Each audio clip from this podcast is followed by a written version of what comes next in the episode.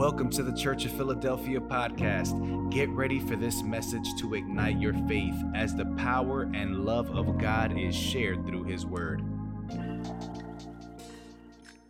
Hallelujah. Amen. Amen.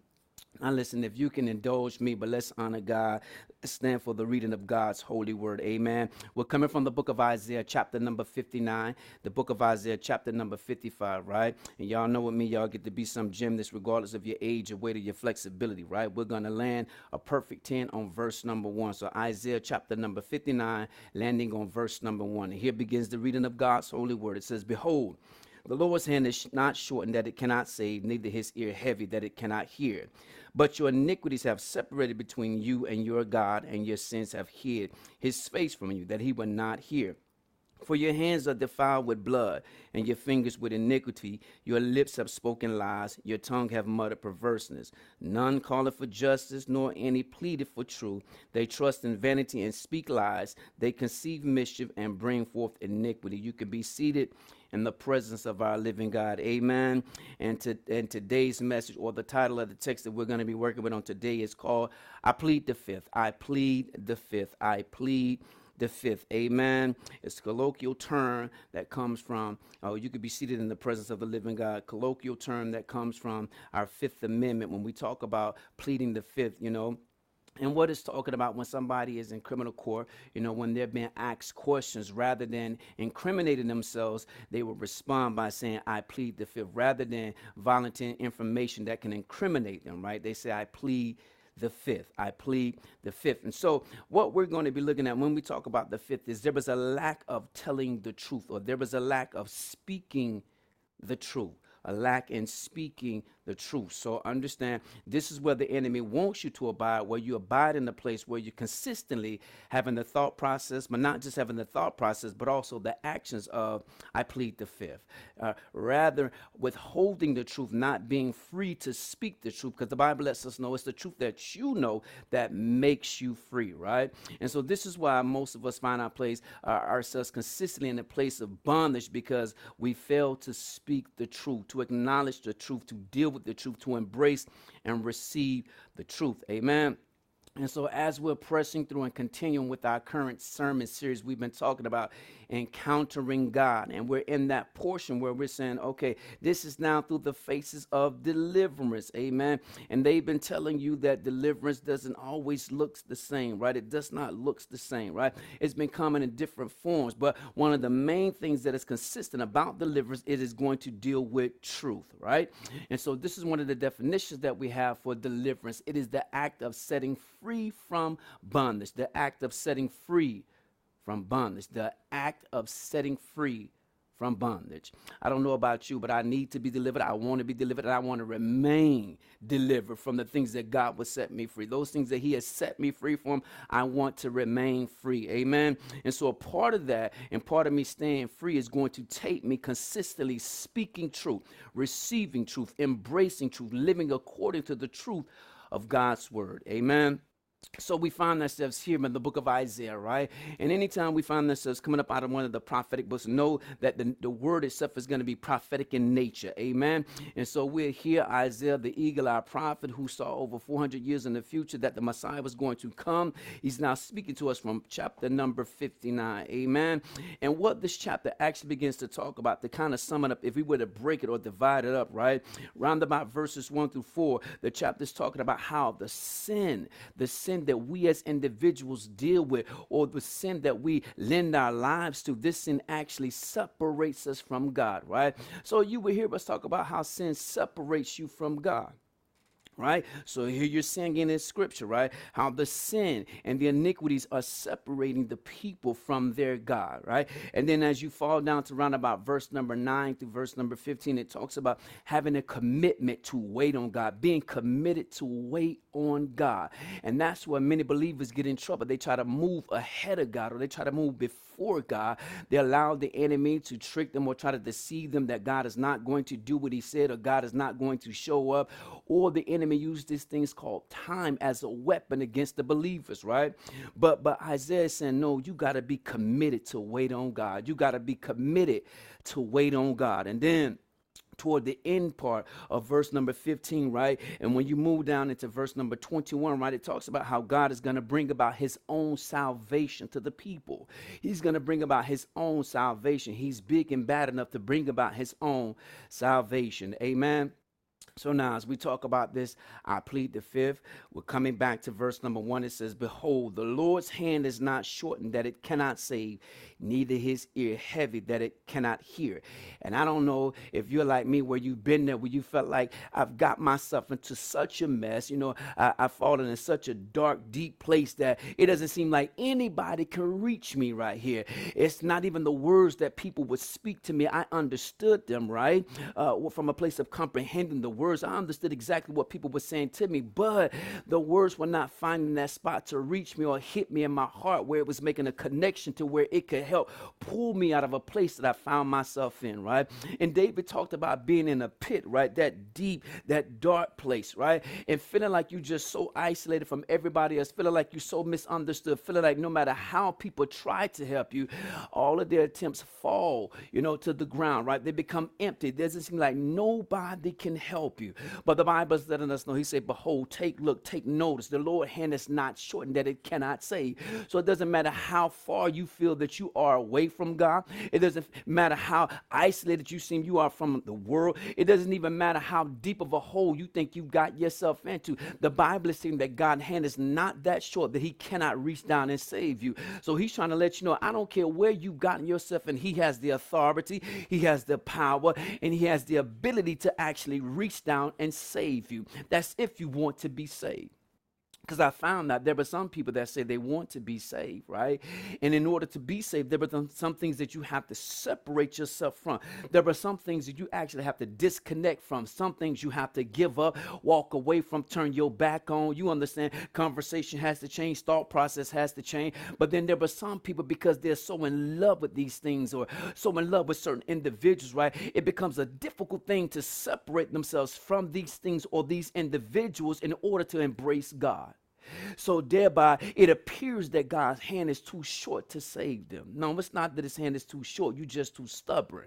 Uh, you don't want to let some things go because we're talking about deliverance. We're talking about deliverance. We're talking about being delivered. So he said, Behold, the Lord's hand is not short that it cannot save, neither his ear heavy that it cannot hear. Do you know somebody, can you relate, where you feel like you've been there and you prayed all kind of prayers uh, or, you know, all the words that you could possibly think of to, to make up a prayer, right? Uh, call of being led by the Holy Ghost, even opening the pages of God's word and, and praying his word. But it seemed like God did not hear you. Do you know somebody? And can you relate, right? But the scripture tells us his ear is not heavy that it cannot hear. There are some people, uh, if we stand in, in, the context of the scripture, they have a heavy ear, denoting that they, they, they, they cannot hear you. There is a refusal to hear you, there is an inability to hear you.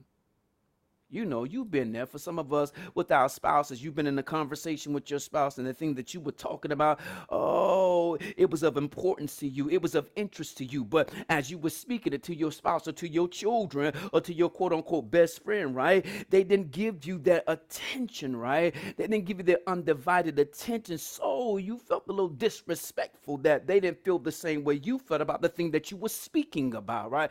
You wanted them to be elated, you wanted them to be happy, you wanted them to uh, you know, just give you their undivided attention about the thing that you were speaking about. And because they failed to do that, you felt a little bit disrespectful. Respect for you that thing rubbed you the wrong way. Well, it was denoting that they, it was heavy. They they did not have the ability to actually hear you, give their give you their undivided attention to receive what it was that you were speaking about. They didn't have the same emotions. uh, they can relate to the way you felt about it and was speaking about it. But the Bible is letting us know that his ear is not too heavy, that it cannot hear. And that's the first thing that the prophet starts off with. God's hand is not short that he cannot save, neither is his ear too heavy that he cannot hear. But then he lets us know, right? He says, But your iniquities, your iniquities have separated between you and God, and your sins have hid his face from you that he would not hear. So we understand why he's not hearing, right? Uh, verse 2 gives us an understanding of why God would not hear someone, right? So he says, but your iniquities, right? And when we dive into this word iniquities in the Hebrew, right, it's talking about the perversity, those things that are perverted, right? The perversity, the perverse things, right? Your iniquities have separated between you and your God. The perverse things or, or perversity, right? One of the second definitions for iniquity is talking about perverted thinking, right? Or twisted thinking, because I told you not too long ago how the Lord dealt me, gave me an acronym form for the word iniquity, right? He, he, he talked about in I, there is something that wants to quit him. And it starts in the thought process. There is something in I, there is something also in you that, that makes you want to quit being in relationship with God, that wants to make you quit being committed to God, being devoted to God, being loyal to God, being submitted to God, being yielded to God, being obedient to God. There is something in you that makes you want to quit yielding yourself completely to God. Something in you that makes you want to quit seeking after God, chasing after God, going going after God, pursuing after Him, loving on Him, understanding that He's the reason that you live, breathe, and have your very existence. Uh, it's something in you that makes you want to quit, just quit God, do away with God.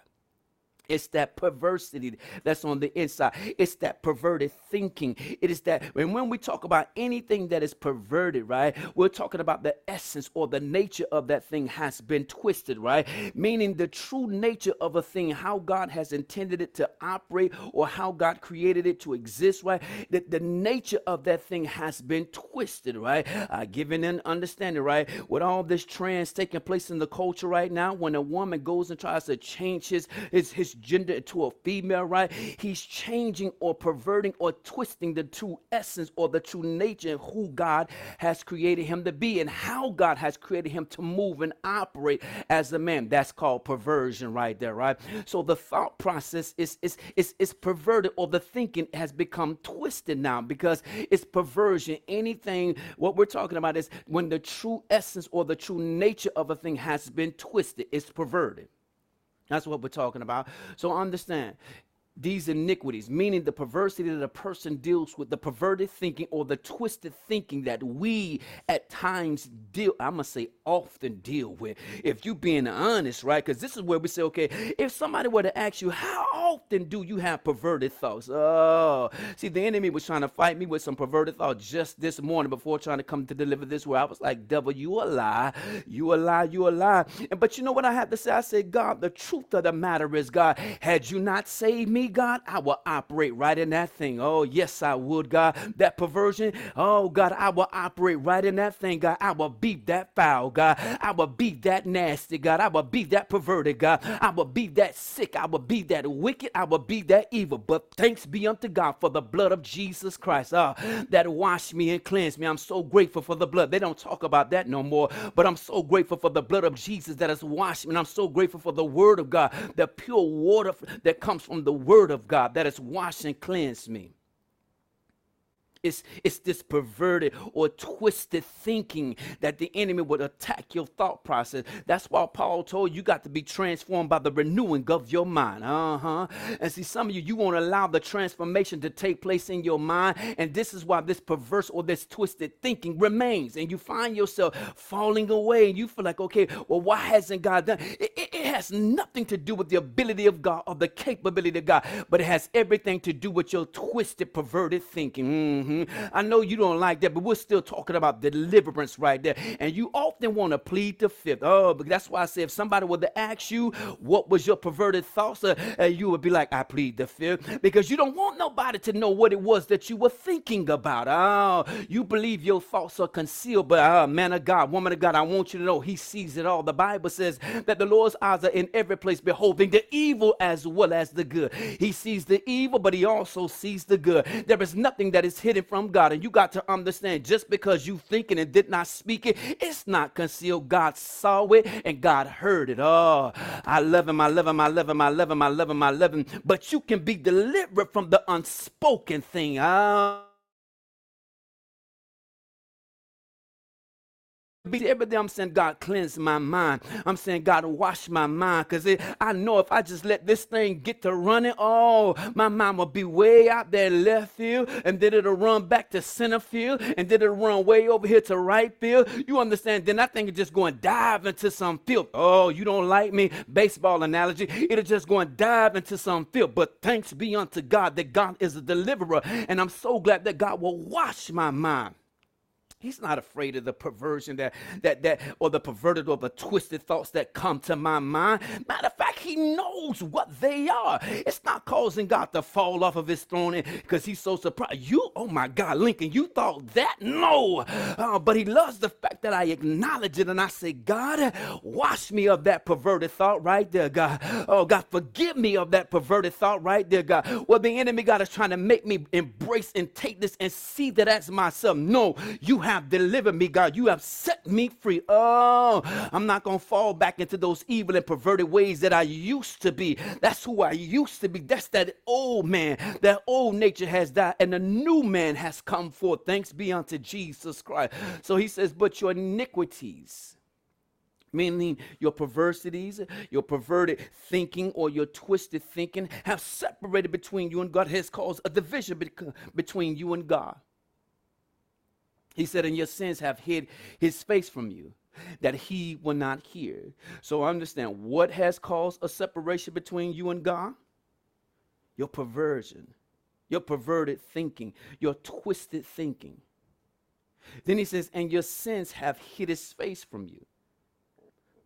So when we begin to sin, sin talks about to miss the mark. In the Hebrew, it talks about to miss the mark. Well, what is the actual mark? The ordinances of God the ways of God, the word of God. In other words, when you fail to obey the word of God, right? Uh, when you fail to be obedient to the instructions of God, to the direction of God, to the leading of God, to the word of God itself, right? This is sin. This is you missing the mark. This is I missing the mark, right? When we, that's sin when we fail to obey the word how God said to do it, right? And see, some of us, we have this habit, right? We're habitual when it comes to obeying a portion of the word, a portion of the word. You got to understand, we talk about a half truth as a whole lot, but you got to understand, in like manner, a portion of obedience, half obedience, guess what? It's full rebellion. If, if you didn't know, now you know. It's full rebellion. You thinking because, well, I did some of what you said. Listen, if, if you're like me and you got children, right? Listen, and you gave your child a specific instruction and they did a portion of what you said, you're going to look them square in the face and say, you did not do what I said. Yeah, I know you did that. That's a portion of what I said. But what I said was X, Y, and Z. You find yourself doing just only X, but the instruction was not fulfilled. So guess what? It displeases you when your child does not do exactly what you told them to do. So guess what? In like manner, when you don't do it exactly how God said to do it, it is displeasing unto the Lord. Matter of fact, it's sin. And it causes you to miss the mark, which is to obey the word of God, the ordinances of God, the statutes and the precepts of God, the ways of God, the instructions and the leading in the direction of God. It's sin. And because of this sin, the Bible says, "In your sins have hid his face. His face is hidden from you." So, so maybe could it be? Could it? Could it be? Could it be you haven't had an encounter because of your sin? Oh, you haven't had an encounter because of your sin, because he has hid his face from you. To encounter him is to have a face-to-face meeting with God, and maybe you have not had a face-to-face meeting with God because of your sin. He have hid his face to the point that the scripture says that he will not even hear so you're understanding now. I've been praying and seem like I've been praying the same prayer without any results, or seem like I've been praying the same prayer and God has not responded, and God has not moved, and God has not done it. God has not did it. Well, could it be that you are in sin? Your iniquities have separated you from God, and your sins have caused God to hide his face from you so that he would not hear you. Do you th- do you see that? For God to hide his face is an indication that God does not want to be bothered by. Hmm. God does not want to be bothered by you. Anytime you know because you call yourself hiding yourself from people. When somebody calls you, when they text you, and, and you avoid their calls or their text messages, that's you actually hiding, denoting that you don't want to be bothered by certain individuals. Now, whether they've done something to rub you the wrong way, I don't know. But see, because some of y'all, some folk don't have to do not a thing to you. You just you just moody like that, right? They'll call you, they'll text you to check on you. And you with your moody self don't want to be bothered with folk. You avoid them, which is you're hiding from them. But God has a reason to hide. It's because of your iniquities and it's because of your sin. This is why He's hiding His face. This is why He's not hearing. It's because of your iniquities and your sin. Oh, then the prophet goes into, he said, For your hands are defiled. Your hands are defiled with blood, and your fingers with iniquity. Your lips have spoken lies. Your tongue have muttered perverseness, right?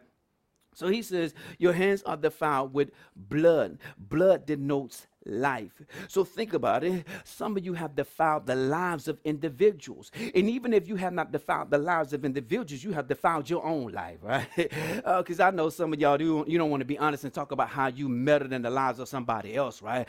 But let's just talk about your own life, right? How you defiled your own life, how you messed up your own life, how you polluted your own life, how you caused your own life to become filthy and messed up and, and dirty and, and all of these things right there. Stop Stop trying to blame your mama. Stop trying to blame your daddy. Because we never hear you say it's my fault. Because when, when anytime the question is posed, it was it you or what did you do, right? There you go. I plead the fifth. You you never want to stand up and tell the truth about you. And that's why you can't find deliverance. And that's why you can't experience or encounter the God that delivers because you refuse uh, to speak truth.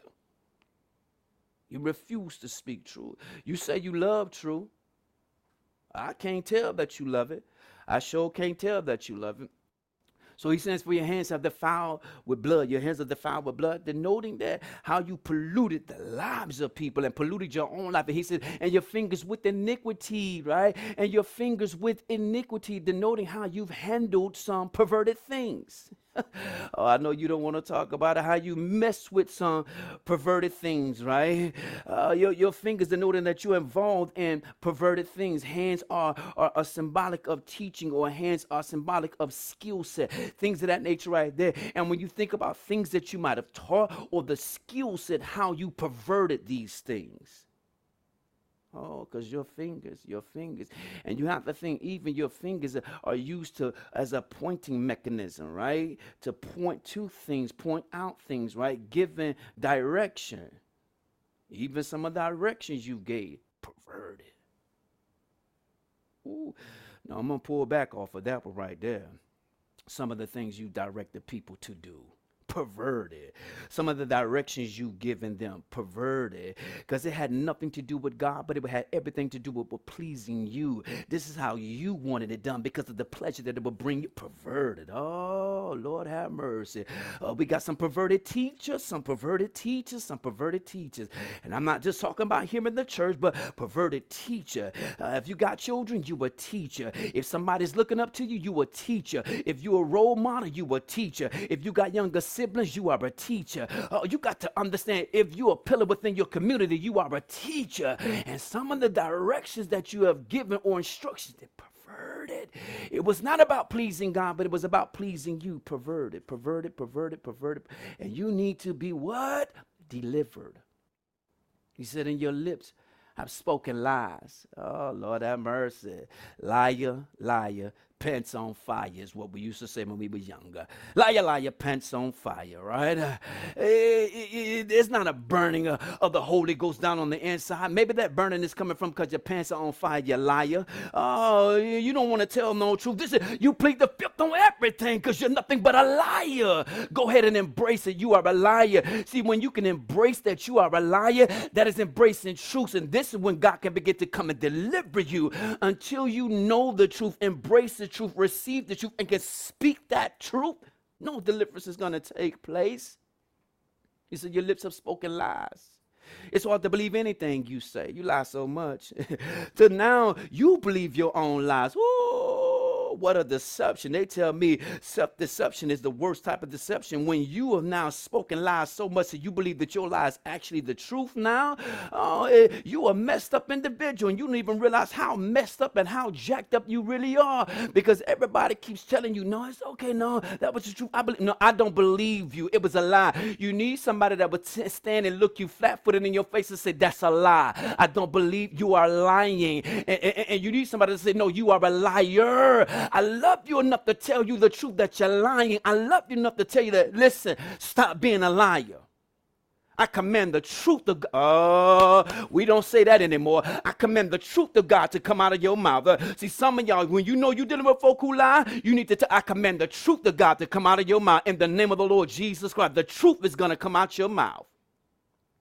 I remember I used to do my children like that. Because guess what? You ain't got to teach them how to lie. The enemy will teach them how to lie. And because it's a generational thing, something that's in the generation, it definitely in my family to, to, to, escape lying. Nobody had to teach them. They just the enemy would teach them. But I would say, I command the truth of the Lord Jesus to come out your mouth. You will not stand here and lie to my face. Y'all don't want to do that because your little Bob and your little Susie, you don't think they'll lie to you. And some of you, they've been lying to you since they came out the womb and you believe them. Yeah. As cute as they are, they're cute liars, all they are. They're a little pretty little liar. Lord have mercy. Pretty little liar, that's all they are. Pretty little liars is all they are. It said your lips have spoken lies. Your tongue have muttered perverseness, right? Your tongue has muttered perverseness. Here we go again with this perverseness or this perversion these twisted things now it has went from twisted thought because a thought is nothing more than an unspoken word when it's spoken that thought has now have been spoken so some you have been speaking what was initially a thought your tongue have muttered perverseness. Your tongue has spoken perverse things. Your tongue has spoken those twisted or perverted thoughts. Some of you get that bold till it's no longer in your head. Oh, you you just that bold. Well, I'm gonna speak what I'm thinking about. Nobody gonna tell me I can't say what I want to say. Oh Lord have mercy. Have you taken the time to hear you? Have you taken the time to listen to you to some of the things that are coming out of your mouth? If you just record yourself and sit down and listen to you, you'll see how crazy you sound someday. And this is why people face be all distorted when they when, when, when you're talking to them, because they can't believe some of the stuff that just came up out of your mouth. And you, this this is just so ordinary. This this is what you are accustomed to. You don't even recognize how offensive you be at times and you want to hide behind, oh, well, no, I'm just being real. I'm just keeping it 100. You're a lie. Why is it you always want to be real when you call yourself telling someone the truth about them? If you just keeping it 100, if you just being real, keep it 100 about you. Keep it real about you. Let me hear some truth about you. Because you quick to rise up and with a boldness to speak truth about somebody else. Let me see you do that about you. Lord have mercy. Now, this is where we take the title of the text when we fall into verse number four. He said, None calleth for justice. None calleth for justice. None calls for what is right. Nobody is calling for what is right. we got some silent prophets. Uh, you know, everybody want to be a prophet when it, when it comes to speaking what the Lord say, right? But you got a bunch of prophets who heard God, right? But they don't have a clue what he said. Uh, we're going to say that right there. They heard God, but they don't have a clue what he said. Uh, tell me what is he saying? Don't, don't go fabricate a word. Don't go get some word from three years ago, and brush it off, dust it off, and then, you know, manufacture that this is what God gave you. No, tell us what it, tell us what heaven is speaking now. There is a right now word. Tell us what God is saying right now. Don't go make nothing and don't go fashion a word. Tell us what God is saying. He's a God that truly speaks. None is calling for justice. None is calling for things to be right. None is calling for things to be in order. And then the prophet goes on to say, nor any pleaded for truth. Nobody is speaking truth. Mm-hmm. Uh, pleaded. Uh, this definition from pleaded is talking about to argue a case or cause, to argue a case or cause. Nobody is arguing, uh, and the case is truth or the cause is truth. Nobody is arguing for truth. Think about it. Even when we talk about truth, we're talking about absolute truth. Absolute truth being the Word of God. Uh, the Word of God is unchanging. The immutable Word of God, just like He's an immutable God, it's un- never cha- it never changes. It remains the same as being absolute truth. Uh, but within the culture, we got all these truths that are subjective and all of these different things and relative truths and all of these things as it relates and pertains to you. That's what's going to be true. So so now you got folks saying I'm a cat, right? And if you don't agree with them calling themselves a cat, walking around. I'm talking about full grown adults walking around licking themselves about they're a cat. What kind of foolishness is this? Uh, nobody is pleading for the truth, saying this is not right. Something is wrong with this right here. This is out of order. If we're walking around allowing people to have these type of perverted thoughts and these twisted thoughts right here, where is society or the culture of this nation headed? Nobody's pleading for, nobody is arguing for truth. Look at it. It started with this attack against the definition, the biblical definition of the family, how God orchestrated it to be. Now, a family can be a man and a man and have children, a woman and a woman and can have children. But the biblical definition was man and woman. You got to understand. Nobody is pleading for the truth, nobody is fighting for the truth or calling for the order of truth. Come on, prophets, rise up. Come on, men of God, women of God, rise up. Somebody has got to plead for the truth. And this is where we say, because this is why we say, I plead the fifth. Nobody wants to declare truth. Nobody wants to speak truth because you're so afraid of being canceled. All of them are not your friends, anyhow. And your, uh, little following you got. You so busy trying to be famous instead of trying to make Jesus famous. That's the problem right there. You so busy trying to be famous. Make him famous. Make the Lord Jesus Christ famous. Make it be about him. Says none call it for justice. I ain't worry. I ain't worried about nobody. Can I ain't got no. I don't even be on social media like this. I ain't worried about nobody canceling me out. It, listen, I want to know when he comes for me. I want to hear him say, "Well done, thy good and faithful servant." That's all I'm saying. I, I, I want to fulfill. I want to do what he's called me to do. I want to be who he's called me to be. So nobody's arguing. No, nobody's arguing for the truth. Lord, it's getting hot in here. No, nobody's arguing for the truth. This is why nobody's arguing for the truth. The prophet says they trust in vanity, right? They, they, they trust in vanity, right? As the culture is consistently redefining truth, they trust in vanity, right? And, and, and vanity, the Hebrew definition of vanity is talking about they trust in confusion confusion. What is right is now wrong, and what is wrong is now considered to be right. What we saw as light is now viewed as darkness, and what we know to be darkness is now considered to be light. No, that's confusion. Will the real people of God stand up and plead truth? But look at this vanity is also defined as unreality, something that is not even considered to be real. Or, or, vanity is also defined as empty words. So they trust in empty words, vain, empty words. So, but I like this whole unreality, something that's not real. They trust in something that's not even real. Let's go back to the example the fact that you, uh, uh, you can walk around as, a, as adult, an adult, walk around licking your arm like you a cat, talking about you a cat, and, and, and, and, and declaring that, you know what I'm saying, or demanding that everybody now say that you are, a, the devil is a lie. I will not come in agreement with that stupidity. I'm not, but because guess what? If I'm looking at you with my two eyes that God gave me, and I say you are a cat, then guess what? I am actually lying. And the Bible tells me in the book of Revelation, all liars have their place in the lake of fire. There's no way that I'm going to come in agreement with this lie. When I'm look, looking at you with my own two eyes and I see a person, I am not about to call you a cat because it's a lie. It's unreal. You see how crazy uh, and, twisted and perverted people's thinking is nowadays? I'm a cat. You got to call me a cat. I identify as a cat. Well, if that's how you're going to identify, we shouldn't hear no more words come out your mouth. Because the last time I, the only thing comes out of a cat mouth is a, is a meow. You better say nothing else then, if you a cat. We been out hear you say not another word. I don't care if you want something, not a word better come out your mouth because you're a cat, because cats can't talk. See, when you when you do that, we'll see folks starting to change, right? No, no, cats can't talk kind of foolishness and perversion is this right here?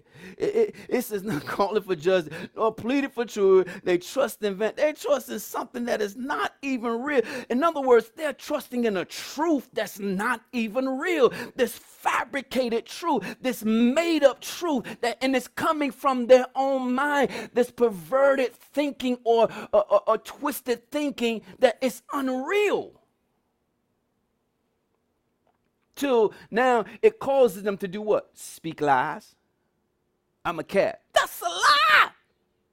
And if you come in agreement, guess what? You are now a liar. You have now become a partaker of another man's sin because the fact that they're saying, I'm a cat, it's a lie. And if you come in agreement with it, you have become a partaker of this man's sin. You are now viewed as a liar in the eyes of God. It won't be on my, I am not coming in agreement with it. No, I'm not. And all of this is because nobody calls for justice. Nobody's calling for order. Nobody's calling for things that are right. Nobody's pleading for truth, absolute truth. Everything is subjective now, relative now. Then he says, they conceive mission and bring forth iniquity. They conceive, they, they, they conceive, they bring, they birth trouble. And they bring forth, and Look at the culture. They birth trouble, they conceive trouble that they now bring forth iniquity. They bring forth perverted thinking. They're bringing twisted thinking. It's all moving rampant through the government now now, Apostle told us years ago, he said, Watch. He said, The spirit of perversion is going to run, in exact word, the spirit of perversion is going to run rampant through the schoolhouse. If I'm being honest, when I first heard the word, I understand, interpret the word as being, see, this is my fault. I tell y'all, you got to engage the word. God, what does this mean? What are you saying? How is this going to happen? When is this going to happen, right? When he spoke this word, I wasn't at that place where I was, I, I had learned to engage God about the word in that manner. So I could be honest and say, when I heard the word, I interpreted as there were going to be more gays coming through the school, posing as teachers and things. Now, that's a part of it that has happened, but what you see, look at the curriculum. Oh, they're introducing books through characters, little penguins, designed as male penguins holding hands. Oh, you don't want to talk about it, but somebody's got to plead truth right now. They're trying to introduce a culture to your young baby, right? That it's okay for a man to be with a man and a woman to be with a The devil is a lie. That is not true. We're pleading for the truth of God. And you got to rise up and plead the truth of God and stop talking about I plead the fifth because you're afraid to be canceled. They're bringing forth iniquity. They're bringing perversion into the culture. To the point it's to be unsafe for your little baby, your little Bobby, and your little Susie Q to actually go into the schoolhouse because they're preying on them. Somebody showed me a YouTube video from, from, from the LGBTQ, all the numbers, all the letters, and all the plus signs, and, and all the other signs they got. I don't know, and all the colors they got, right? Somebody showed me a video from that community talking about, you know, how this, they're plotting. We're gonna, we're gonna, listen, we're gonna get your children. What? The devil is a lie. Uh, you, you, let me tell you something. You you might win some, but you just lost three of mine. Oh, that's what you need to know, devil. You might get some, but you lost the three that belong to me. The devil is a lie. You will not have them. I am going to speak and I am going to plead and I am going to call for justice in the ears of my children. They're going to know what is right. They're not going to yield and bow to this. Now, if they do, it's not going to be because they didn't know the truth. Oh, no. Oh, no. He then tells us in verse 12, he says, For our transgressions are multiplied before thee, and our sins testify against us. Look at the culture. Our transgressions are multiplied before thee, and our sins testify. Oh, he said, Your sins testify. Your sins are a witness against you. Ooh, even when you try to hide, even when you think it's not what it is, he said, Your sins are testifying. Oh, your sin. See, we oftentimes talk about how your speech has betrayed you. Your sins have betrayed you. Your sins are actually talking about you. They're testifying, they're becoming a witness against you. He says, For our transgressions are with us, and as for our iniquities, we know them. Oh, so you know that perversion. You know it like the back of your hand. You know those perverted thoughts and, and that twisted thinking. You know it like the back of your hand. But when we ask you what it is, I plead the fifth. No, plead truth. We want you to plead truth. No time to get quiet now. And you trying to figure out why God has not delivered me. Because you are silent, because you won't plead the truth. He said, in transgression and lying against God. This is what he said. And, and transgressing and lying against God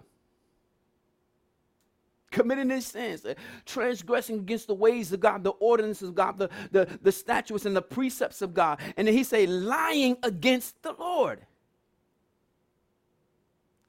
Anytime you come in an agreement with anything that's not true, you're lying against God. He and his word is absolute truth. And if you say it's other any other thing other than absolute truth, you're lying against God. Oh, Lord have mercy. Hey, did you hear what I say? The scripture said, and lying against God. Then he says, and departing away from God. So as a liar, guess what? When you fail to embrace truth, receive truth, speak truth, and you operate as a liar, it causes you now to depart away from God.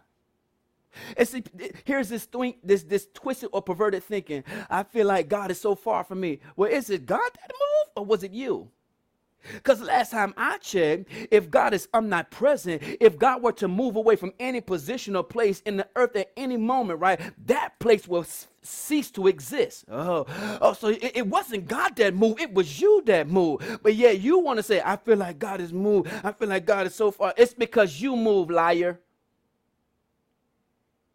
Oh, you don't want to say that. Uh, uh, no, no, no, no. There is this separation between me and God, not because of God, it's me.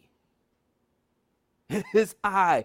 It is I. It is me, myself, and I. It is me. It says, in departing away from God, speaking oppression and revolt.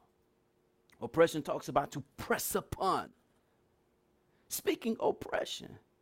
Just pay attention to your conversation how you press upon people in your conversations when they're not in agreement with you, when they don't like what it is that you're saying. Ooh, how you try to oppress them. You say, What do you mean? When you try to make them feel bad for not agreeing. Ooh, Lord have mercy. Uh, see, see, that's what I'm talking about. That right there. You see what you're doing? You see what you're doing? No, you're trying to oppress them through conversation. Oh, but back up, devil, because uh, we're pleading the truth. We're pleading the truth of our Lord Jesus Christ. You're going to stop trying to oppress people through conversation. Everybody ain't got to agree with you. It's okay to, to, to disagree. It's okay to disagree. Let me say it again. It is okay to disagree. And then here's the truth you're not always right. I know. Oh, for you analytic, yeah, for you analytical people, yeah, you, you, you, you swear you're right. You swear you know it all. That's all you are. Is you think you know it all, and you child know this. You're not always right. Know this. You're not half the time always right. And know this, you're not a quarter all the time right. uh, you know this, you're not a tenth of all the time right. That's how the seed the devil got you. With your so-called know-it-all self.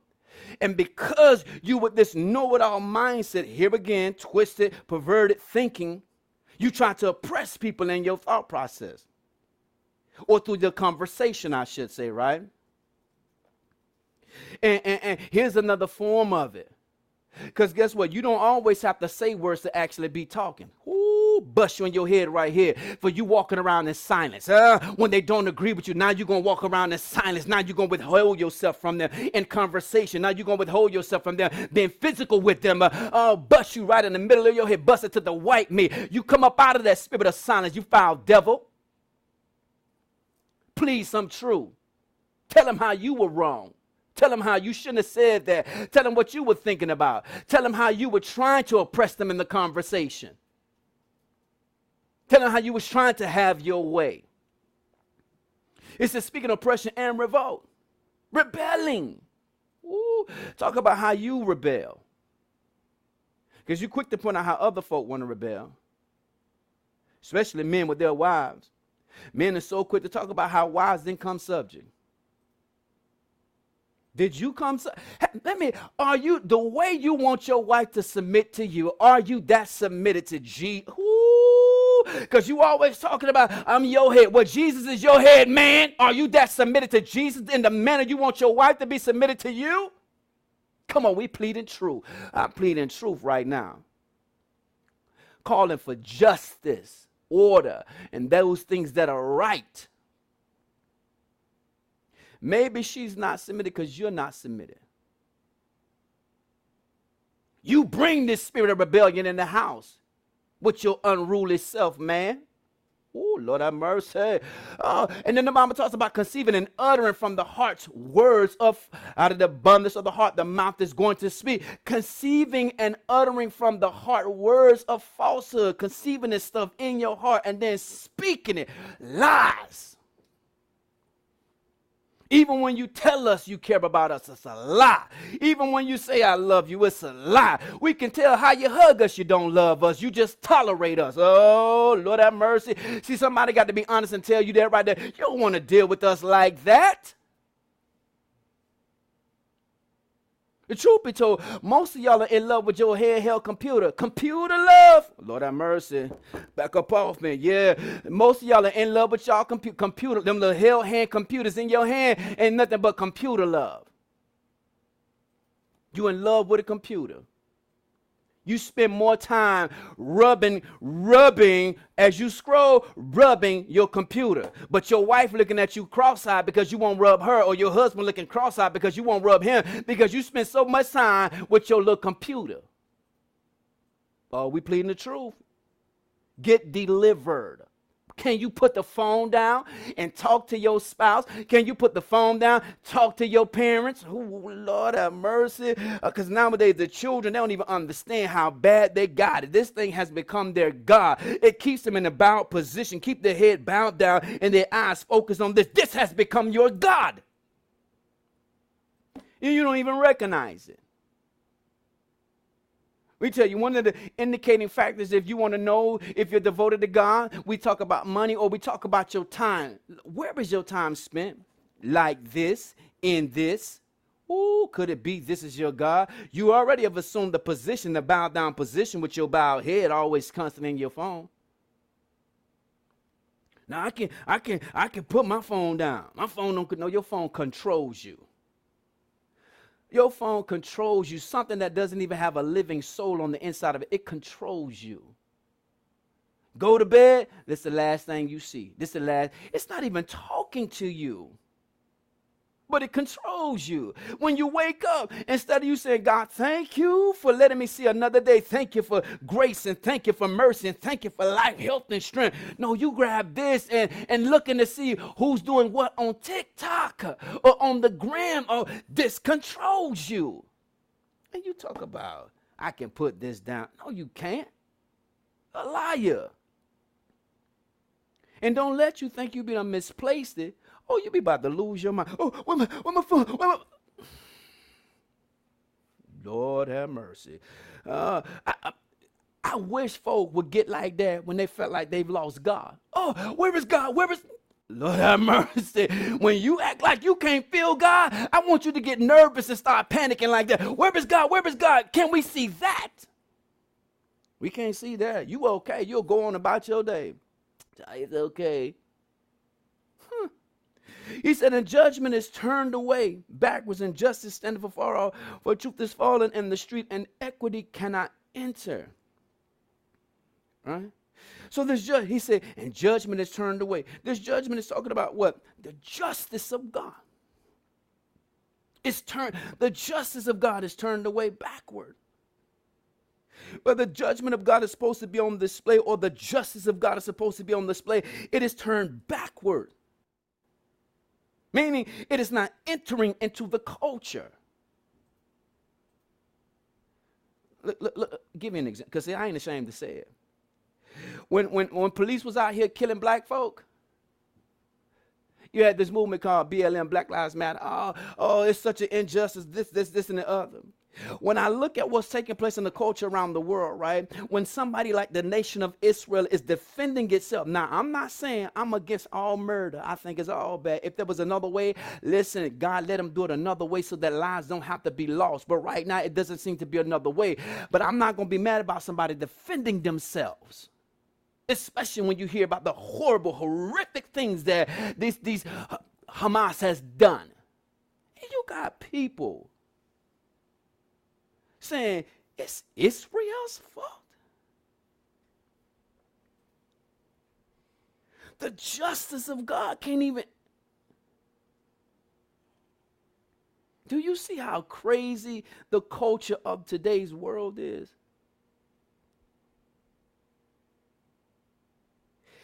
Justice can't even enter in.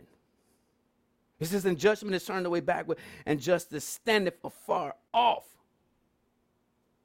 Justice is having to stand back, waiting to enter in. But because nobody wants to call for justice and nobody wants to plead the truth, justice has to stand afar off. Nobody will rise up and say, This is wrong, this is error, this is not right. God is not pleased with this. This goes against the ways of God. Justice can't enter in.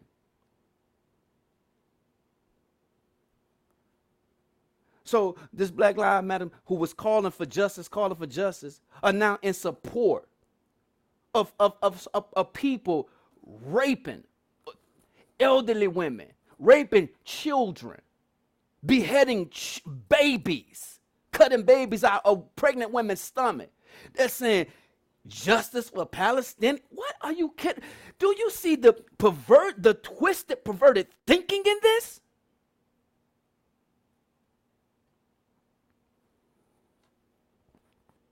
You call this justice.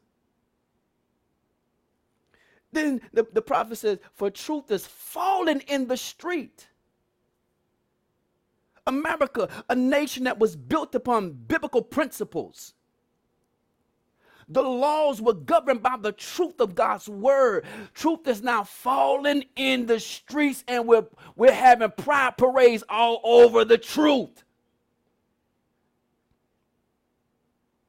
Walking all over the truth. And nobody's rising up calling for justice. Nobody's pleading the truth. And then the prophet says, and equity cannot even enter in. Equity, and it's talking about being correct or correctness or integrity cannot even enter in. Simply put, being right. Being right cannot even enter in. Nobody wants to be right no more. Everybody wants to be wrong. It's okay to be wrong. The devil is a lie. The devil is, no, wrong is wrong. I don't care how you chop it up. I don't care how you dress it up. Wrong is wrong. And those things that are wrong in relation or pertaining to God's word, God is not pleased with it. a culture now that wants to abide in, in, in all things incorrectness, in being incorrect, having no integrity. And the culture's satisfied with this. Not just culture, but individuals are satisfied. They're okay with this. They, matter of fact, they prefer this. They love this. I get to abide in my darkness. I get to abide in my evil and my wickedness. I get to abide in my perversion. And it's okay. He said, Yeah, true fellow, right? And he that departed from evil, making himself a prey. Now, this is where it, things begin to shift. It said, and, and, and, yeah, true faileth.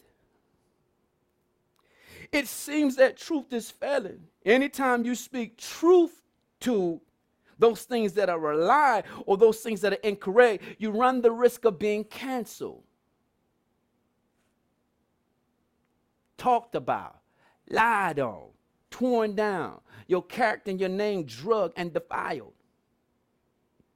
So it seems that truth is, no, I'm here to tell you, keep speaking truth. Because then the prophet says, and he that departed from evil See, this is those of us who have said, God, I need to be delivered.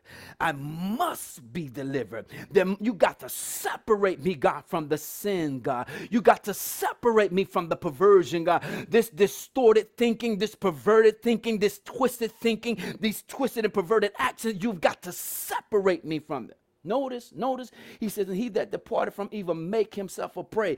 This is why they come after you. When you take a stand to stand for what's right, to, to stand for what is correct, to, to stand for those things that, that when we plead truth about and calling for justice about, you make yourself become a prey. It's like a target comes on your back.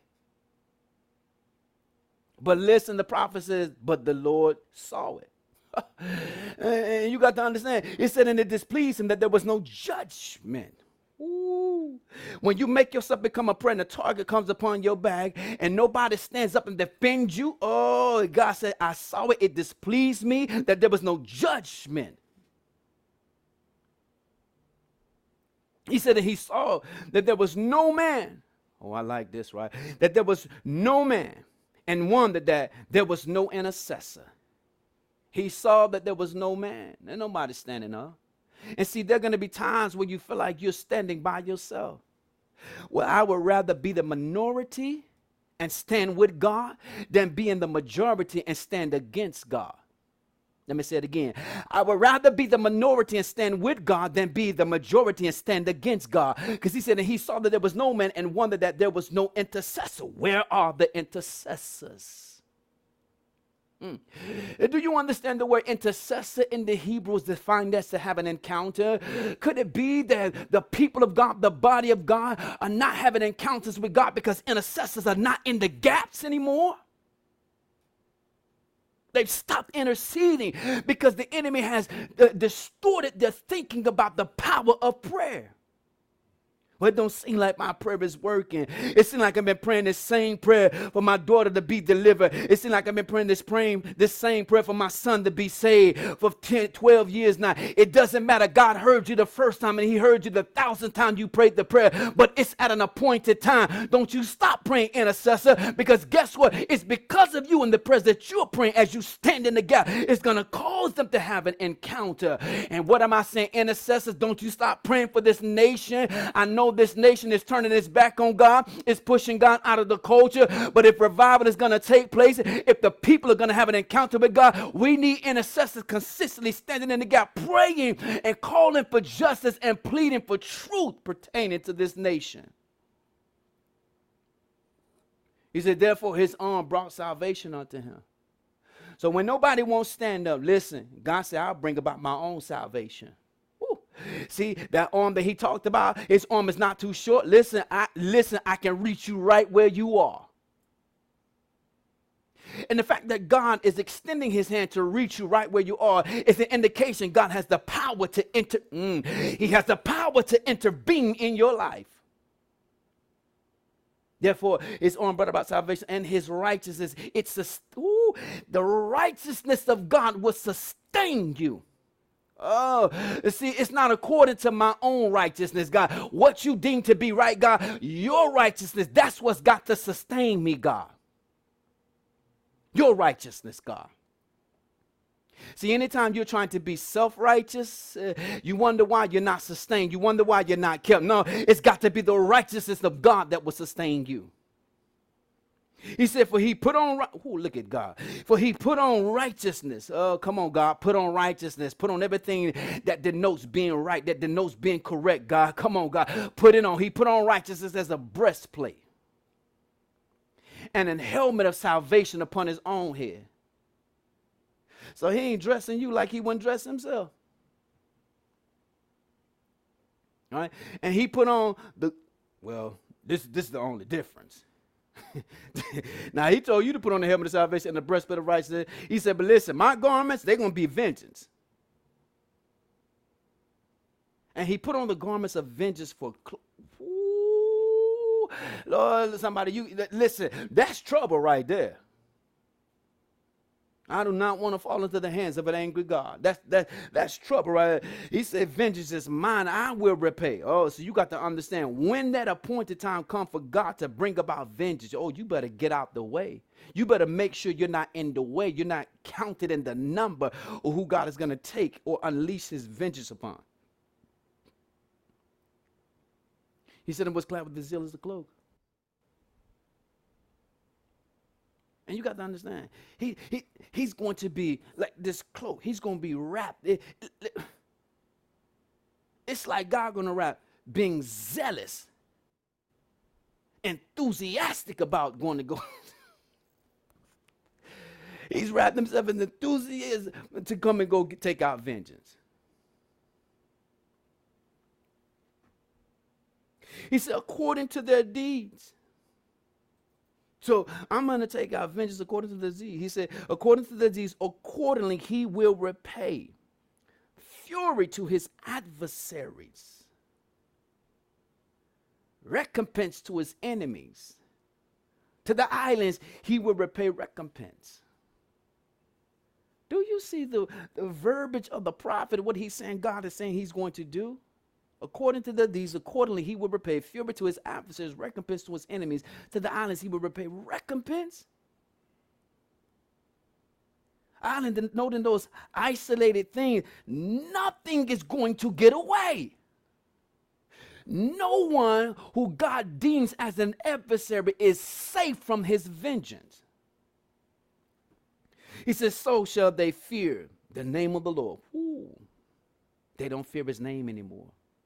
And this is not just in the culture, it's in the body. They don't fear his name anymore. Oh, used to be a time, and we said quite a bit. Used to be a time before you came into the church, you would repent. God, I repent. God, wash me, cleanse me. Because you had a respect for the name of God. Mm. You had a respect for the presence of God and you had a respect for the house of God. Now people come, oh, just foul and filthy and perverted and nasty and defiled, and they just come into the presence of God, polluting and defiling the things of God. Haven't repented and to come in here dancing. Set your nasty self down somewhere. All services have turned into as a dance competition. Now, what you see inside the congregations is dancing with the stars. Sit down somewhere hear the God doggone word. Receive that truth. You don't want to hear that, though.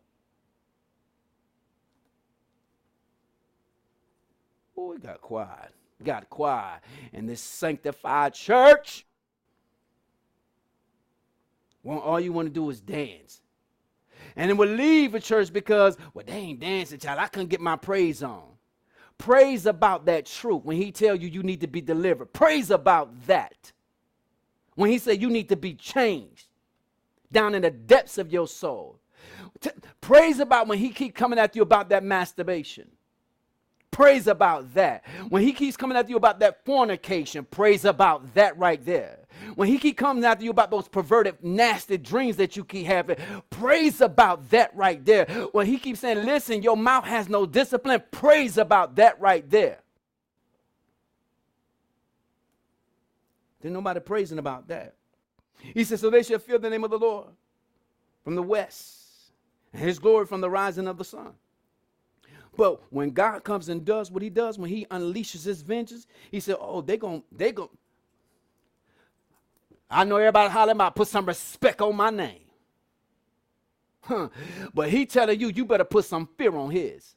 You better have the utmost respect for the name of God. See, that's Bible. Nothing new under the sun.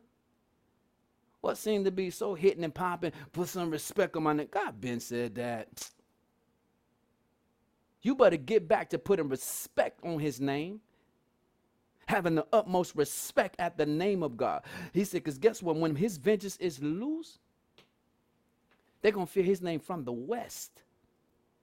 He said, in his glory from the rising of the sun, denoting the east.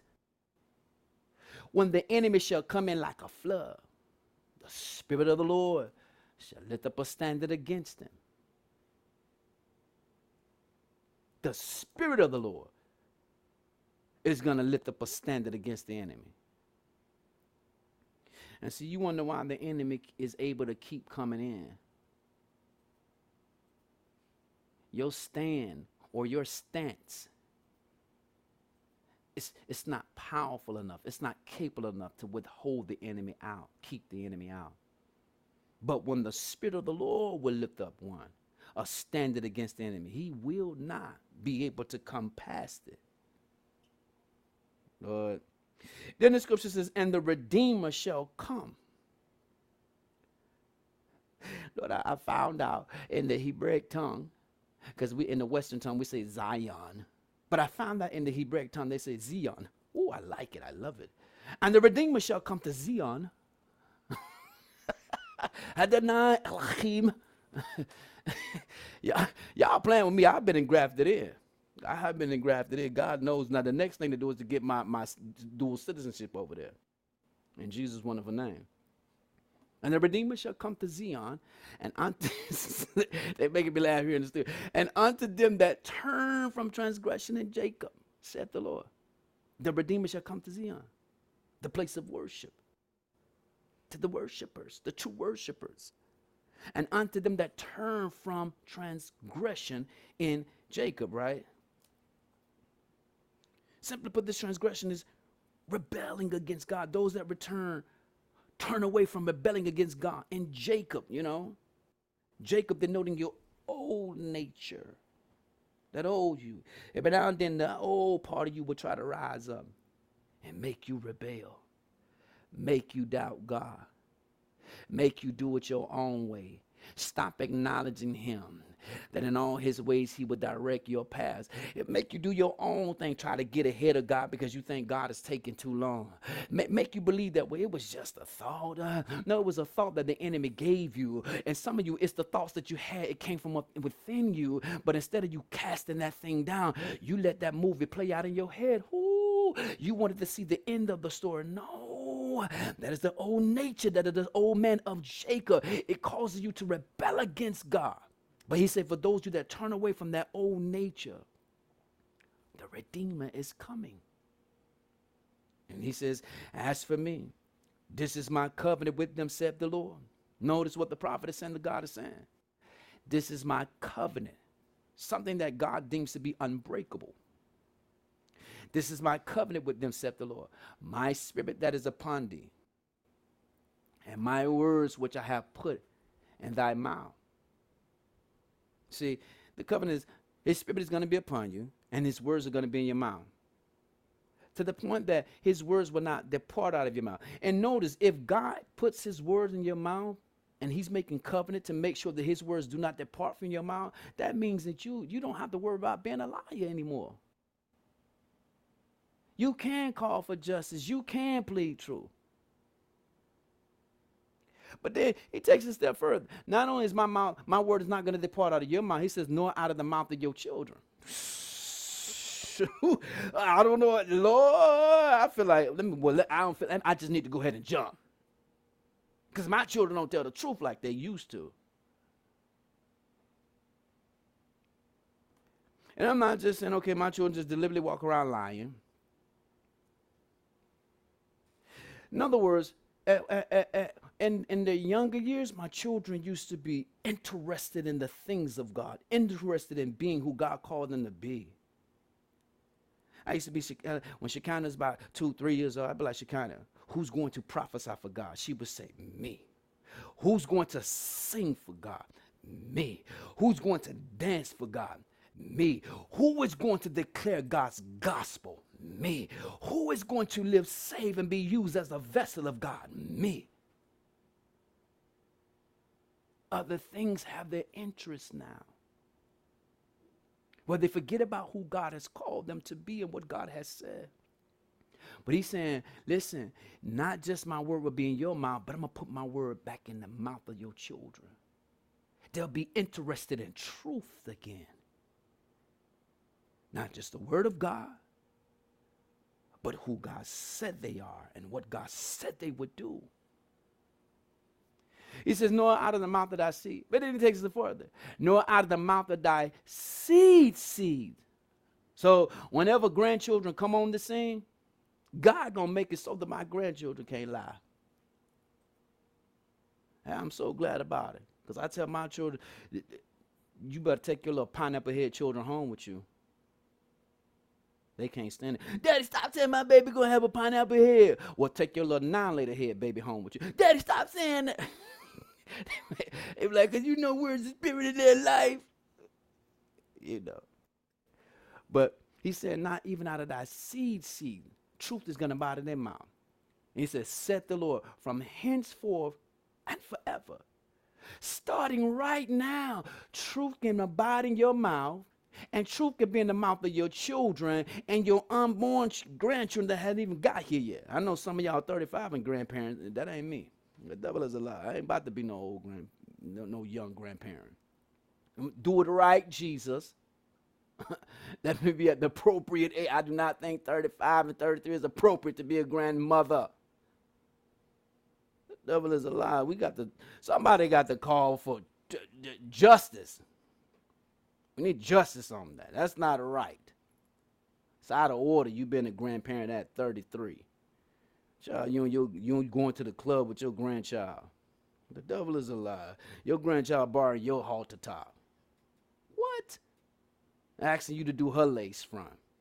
Yeah, if you haven't figured it out, I told you I'm back like I never left. And I'm trying to snatch all your lace fronts and your eyelashes off in one go. I'm trying to snatch it all off to reveal the real you so that you can encounter him in Jesus' wonderful name. Yes, I am.